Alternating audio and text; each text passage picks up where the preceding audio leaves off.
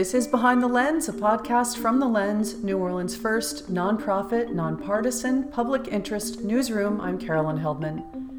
On this week's episode, the state's latest official student count, released on Tuesday morning, gives the first detailed look at enrollment 10 months after the pandemic first shuttered schools, and it shows significant declines.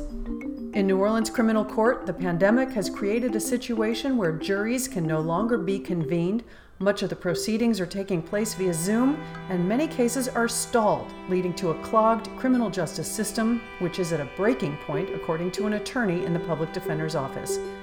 Those stories, insight, and analysis coming up on Behind the Lens. On the podcast this week, education reporter Marta Jewson. Hi, Marta. Hi, Carolyn. And criminal justice reporter Nick Chrastil. Hey, Nick. Hi, Carolyn. And Lens editor Charles Maldonado is here. Hi, Charles. Good morning, Carolyn. Marta, first up in education, public school enrollment is down 2.3% statewide and 3.3% in Orleans Parish compared to last spring. The numbers released this week are the first look at enrollment since COVID 19. In an effort to curb infections and protect adult school employees, school districts across the country have suspended in person classes either temporarily or for sustained periods of time, which has also caused an increase in student absenteeism. So, Marta, what do officials think is causing the drop in enrollment here? So, more than half of that drop um, is coming in the in the earlier years in pre kindergarten and kindergarten and officials think that um, parents, you know, uh, the the state superintendent used the term redshirt that they decided to maybe redshirt their children and just start them a year later, keep them home, um, both for safety reasons and because that would be a little bit more of a predictable schedule. Um, with schools having gone back and forth, you know, that's been chaotic for a lot of families. Yeah, and I would add, I would add that uh, you know, with schools closing and opening, uh, a lot of a lot of daycares have remained open at least in this, you know, the last few months. Is, is that right, Marta? Yeah, and even one of the um, state board members said that herself. She said she decided to keep her four-year-old in childcare, both because it was a smaller setting and you know she knew it was going to be open. So it feels less risky to them. It is less risky to have them in a childcare situation than in a school, which keeps changing and the, the numbers are higher there, or the, the number of contacts are higher there. Right. Yeah. The ratios are higher once you get to the, the elementary level. Yeah. This is difficult for you to answer, probably. I mean, this is an early childhood education thing, but um, keeping your kid back from school long, for longer, what is that long term effect? Is there anything that you know about that? I don't know much about what the academic effect would be. I, I assume if they're learning and progressing in their home environment, that that's not going to be so detrimental. I think it depends on what environment they're they're in when they're being if they're being held back. You know, some of the some of the daycare centers around here, and early childhood centers, are have good curriculum, and parents really like them because they offer good curriculum. But if you're if you're in a place where you're being stunted, I think that would be detrimental. Go over the numbers for us compared to other states. Sure. So um, Chalkbeat and the Associated Press did a survey in December, and they found that it, across 33 states, um, enrollment was down about two percent. So we're we're pretty much the state is on track with that, but the district is seeing a little bit higher of a drop. Locally, we're down 1,600 students from last year. And nearby, you have Mississippi. Yeah, Mississippi um, was down 4.8% Ouch. enrollment. So I, I don't know exactly what is happening there, but I think that's definitely concerning, um, both for officials and for families.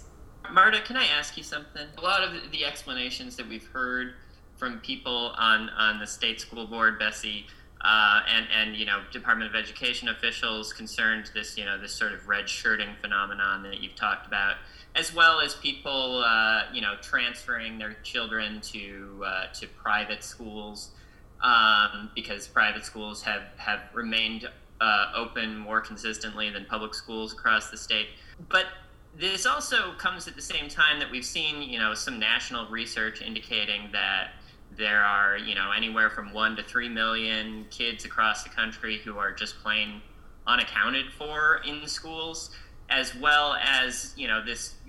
We, we also recently reported on chronic ab- absenteeism happening uh, in in Orleans Parish. Is there was there any concern that that this is something that is perhaps you know more serious than than people starting their kids late in school or transferring to private schools?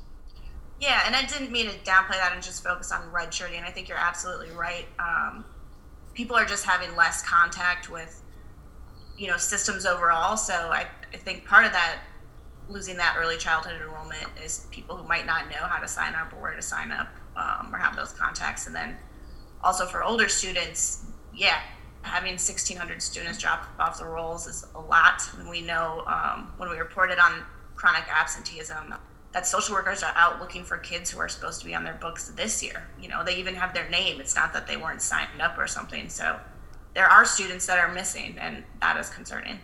And then one other thing I forgot to mention, of course, which how could I forget this? But we, you know, we had those hurricanes this year, so that certainly affected enrollment in Calcasieu and Cameron Parish. The effects of this, as far as funding goes, if they miss that state count day, and then they their enrollment is down by X number of kids, that means X number of do- X amount of dollars that aren't in their coffers. Is that a lagger? So, in other words, next year they won't receive the funding from the state, and if enrollment rises, they're doing less with they're doing more with less. Yeah, so we do two state counts. There's one October 1st and one February 1st. Yep. So it kind of trues up a little bit. And I think generally the February one is a little bit higher just because people are, you know, children are essentially being found in the system and enrolled. Um, so that can help states out, but the funding does lag behind by six, about six months. But don't they take the two numbers and put them together, and then do, do they allocate funding once a year? They they budget for you once a year, and then based on what your October one count is, they adjust it, and then based on what your February one count is, they adjust it. And, and then the, the actual funding comes in, in in monthly increments. Is that right? Right. It comes in monthly increments, but it's on what your yeah, population was six months yeah. ago, essentially. yeah, yeah. It's it comes in monthly increments, but it's the the level is set two times. Okay, that's exactly what I was going to ask. If it's if it fluctuates based on what oh, the yeah. last count was, what a nightmare that would be. Yeah, and what and what you said about doing less with more, I mean, that's absolutely true. Um, I probably the one, you know, if you're going to have 25 kids in a class and now you only have 23 kids, you still have to have that class. Um, probably the one saving grace here has been uh, I think schools have saved on transportation this year. Oh right. meanwhile, um, you know we have this second count date coming up, and uh, you know today when we're recording this, the day before we publish, today's Thursday, January twenty first. We expected to hear some news to, later today about whether or not at least Orleans Parish is considering going back to in person. Is that right? Yep. So today is the day they said that the earliest that they would make any announcement. Um, we asked them yesterday, you know, what are the new metrics you're using? What are the new case counts or COVID 19 test positivity rates that you're using to decide whether or not to open school? Um, and they're going to have a press conference later today. So we'll know more then. Okay. So you haven't, they haven't answered those questions yet. What the, what the criteria is, even. They're not even letting that out. Right. It, the district made it sound like they were maybe going to change the criteria, but they haven't said firmly whether they were doing that. Okay. I, am guessing the uh, press conference is sometime afternoon today. Yes, it's at three. Yeah, that's that's because you know just for listeners, the state COVID data is going to be released at noon, so that is maybe something that they're taking into account. Are teachers in the cohort that are getting vaccinated right now? Uh, they can be in some certain certain circumstances, but um, I, a I think it's hard to get appointments in general, and um, b it's just you know rolling out kind of slowly. There is not yet a concerted effort to vaccinate teachers, even though the district is you know getting names and numbers of people who are interested. Okay. Right. So primarily the group that's being that's being vaccinated now are basically mostly on on age and pre- age and occupation, you know, frontline workers. And, you know, I think we saw the advocate reported yesterday that hospital systems are going to start getting dinged if they're reserving their vaccines only for their patients. You know, because these are going out to private healthcare organizations. Well, and, and, as far as school employees are concerned, we have seen uh, they have begun uh, vaccinating school nurses, right? Right. All right. So more on that after the press conference today. Do you do you have a sense of whether or not you think they'll uh, open up again? Um, I'm hearing th- different things from different people. I think they're going to open to small groups of students, or you know, maybe like in phase one. That's just my guess is that they would open in phase one, that which would mean classes of smaller than ten people, including the instructor, and potentially only for the lower grades. Um, but you know, we'll know for sure later today. Even though we don't know exactly what's going to happen this afternoon, we do know that the city's in a modified phase one for another week, so that certainly is going to have you know some weight in this decision. All right. Thanks, Marta. Thank you. And an update on this story New Orleans public schools will not return to in person classes as the City of New Orleans COVID 19 outbreak remains classified as active or imminent, district officials announced at a press conference on Thursday afternoon. The city's schools will remain closed through at least the end of next week, at which time officials will review the latest data on COVID 19 infections. You're listening to Behind the Lens. I'm Carolyn Heldman. My guests this week are education reporter Marta Jewson, criminal justice reporter Nick Chrastil, and lens editor Charles Maldonado. Hi, I'm Karen Gadbois, the co founder and executive director of The Lens. The Lens is the New Orleans area's first nonprofit, nonpartisan public interest newsroom dedicated to unique investigative and explanatory journalism. The strength of The Lens lies in the highly qualified editorial and research staff as well as a collaborative network of affiliated organizations. Please make a tax-deductible donation to support our work at thelensnola.org slash donate. Thank you.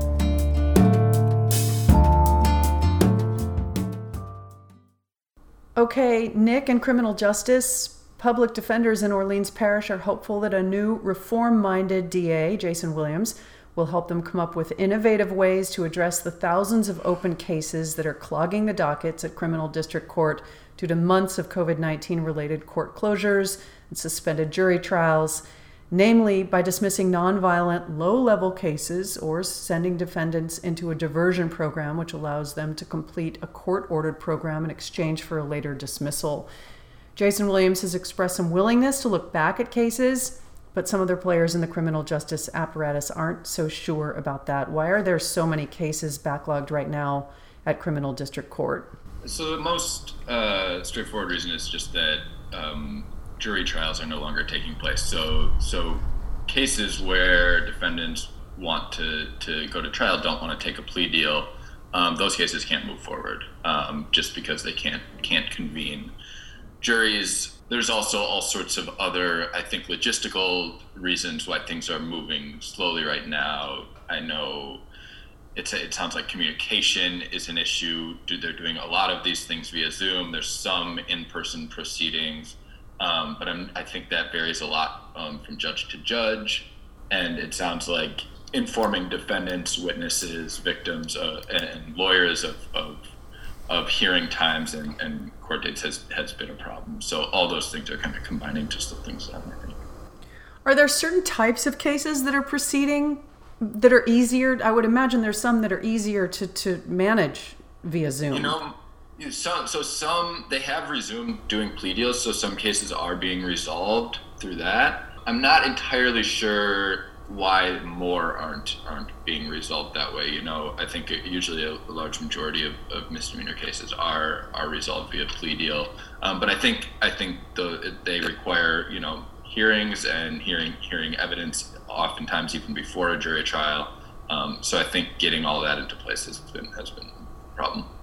Well, yeah, and uh, on top of just the, the sort of logistical challenges that this this has created, doing this by Zoom, get people informed you know maybe certain offices in in the criminal uh, criminal district courthouse have not been operating at, at the level of efficiency that they may have before just you know due to you know staff being in and out. Also you know also a period right at the beginning of these court closures where basically nothing at all was happening for a while right yeah that's that's absolutely right it took a while to get to get any zoom proceedings up and running. Um, and I think, you know, the the capacity for that has has increased as uh, as as they've kind of figured out the technology aspect. Um, yeah, for, I mean, for a while there was no uh, you know, they're still not transferring any uh, detainees from the jail to court to do to further hearings. They're doing all those via Zoom, and and for a while, I don't think they had that capacity in the jail to to um, get uh, detainees zoomed in for, for their hearings. So those cases were, were all spelled out. Yeah, so a good deal of this, I imagine, is you know, we're still catching up from, from March and April when people were still getting arrested, cases were still getting created, you know, cases that were pending already needed to have these hearings, and none of that was happening. So just getting out from behind that on top of the fact that we're not having jury trials is just is is a huge, huge hurdles to overcome for the system, I imagine. The public defender's office has a proposal. What is that? What what I know is that they've been looking back at all their open cases and sort of doing an inventory of ones that they feel could uh, either be dismissed or diverted. Um, and these are cases that they say are nonviolent, um, victimless crimes, and and cases in which the defendant has been charged but has been out of out of custody for several months um, and not had any any more uh, issues or, or run-ins with the law. So the public defenders think that that one sort of simple fix for for this is to just get rid of those cases. Um, they're not worth proceeding on, and it would be more efficient for the system to, to focus on the high profile cases. So that's what they've been talking about. I'm not entirely sure what step they are, what what what part of that process they're in. It's my understanding that I don't believe that they've given any list to the district attorney's office yet, saying like these are all the cases that, that we want you to throw out. But I know it's something that they're that they're thinking about. And the DA's office, I'm sure, has a response to that idea.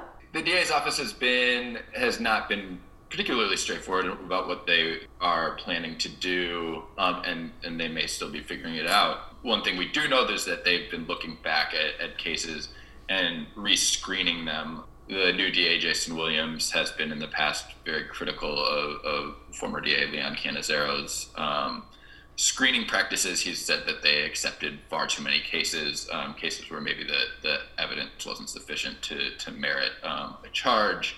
So when I when I talked to uh, Jason Williams last week, he he basically said these cases haven't been screened at all, and so we're going back and looking at them to see what can be dismissed that way, which is a slightly different thing from just looking at low level cases and saying, yeah, maybe the evidence is there, but but it's not worth proceeding. These are cases where he, he doesn't really feel like um, the evidence evidence merits moving forward with the case. Mm.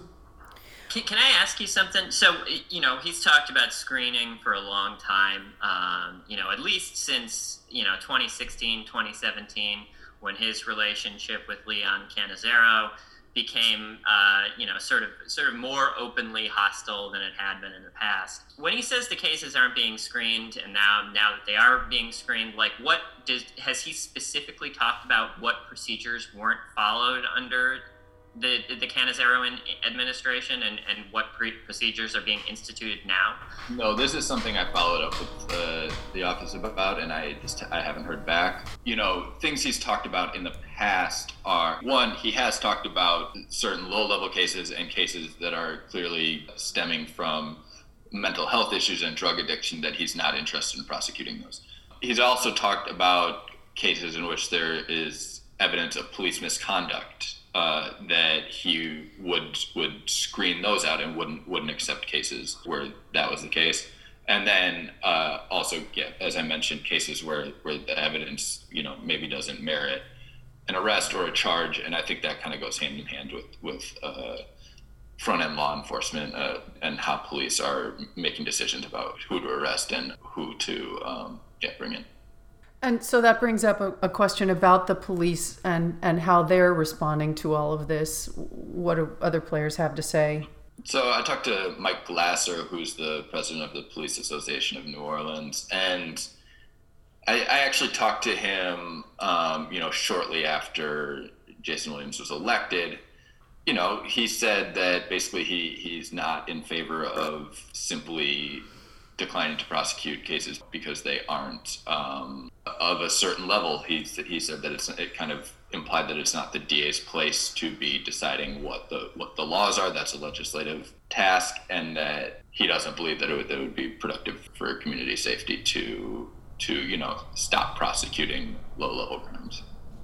Do we verge on uh, constitutionality issues at all with with people who are just being held without speedy trial? You know, this so the speedy trial statute has been kind of waived due to the pandemic. These circumstances. And I'm not quite sure where we are at with that right now, but it was waived for some time. Yeah, I was wondering if any of the any defendants' attorneys were arguing about that. I know. I mean, I know it is definitely being being discussed, but I, I suspect that we are going to see, you know, one, once we kind of work our way through this backlog, we're going to see a lot of action on that in the appellate courts. Yeah. Yeah, and I'm sure it's be I'm sure it's the same uh, story in, in courts across the country.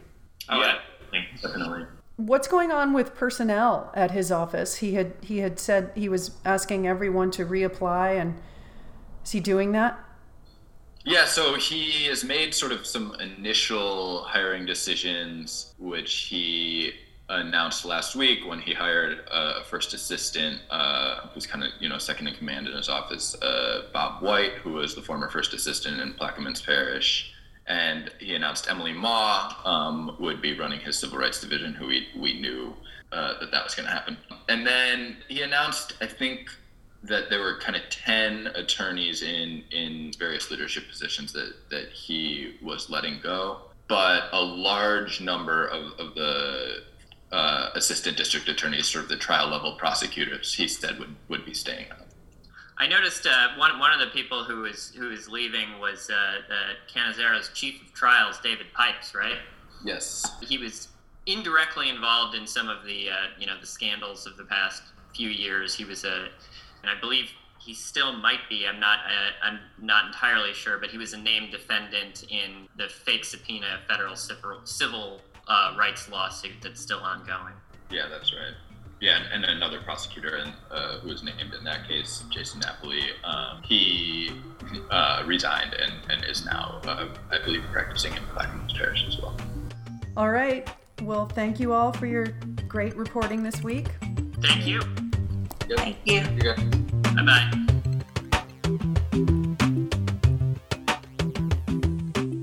This is Behind the Lens, a podcast from The Lens, New Orleans' first nonprofit, nonpartisan public interest newsroom. I'm Carolyn Heldman. Thanks to our guests this week education reporter Marta Jewson, criminal justice reporter Nick Chrastil, and Lens editor Charles Maldonado. You can read all the week's other news along with opinions at our website, thelensnola.org. Thanks for listening.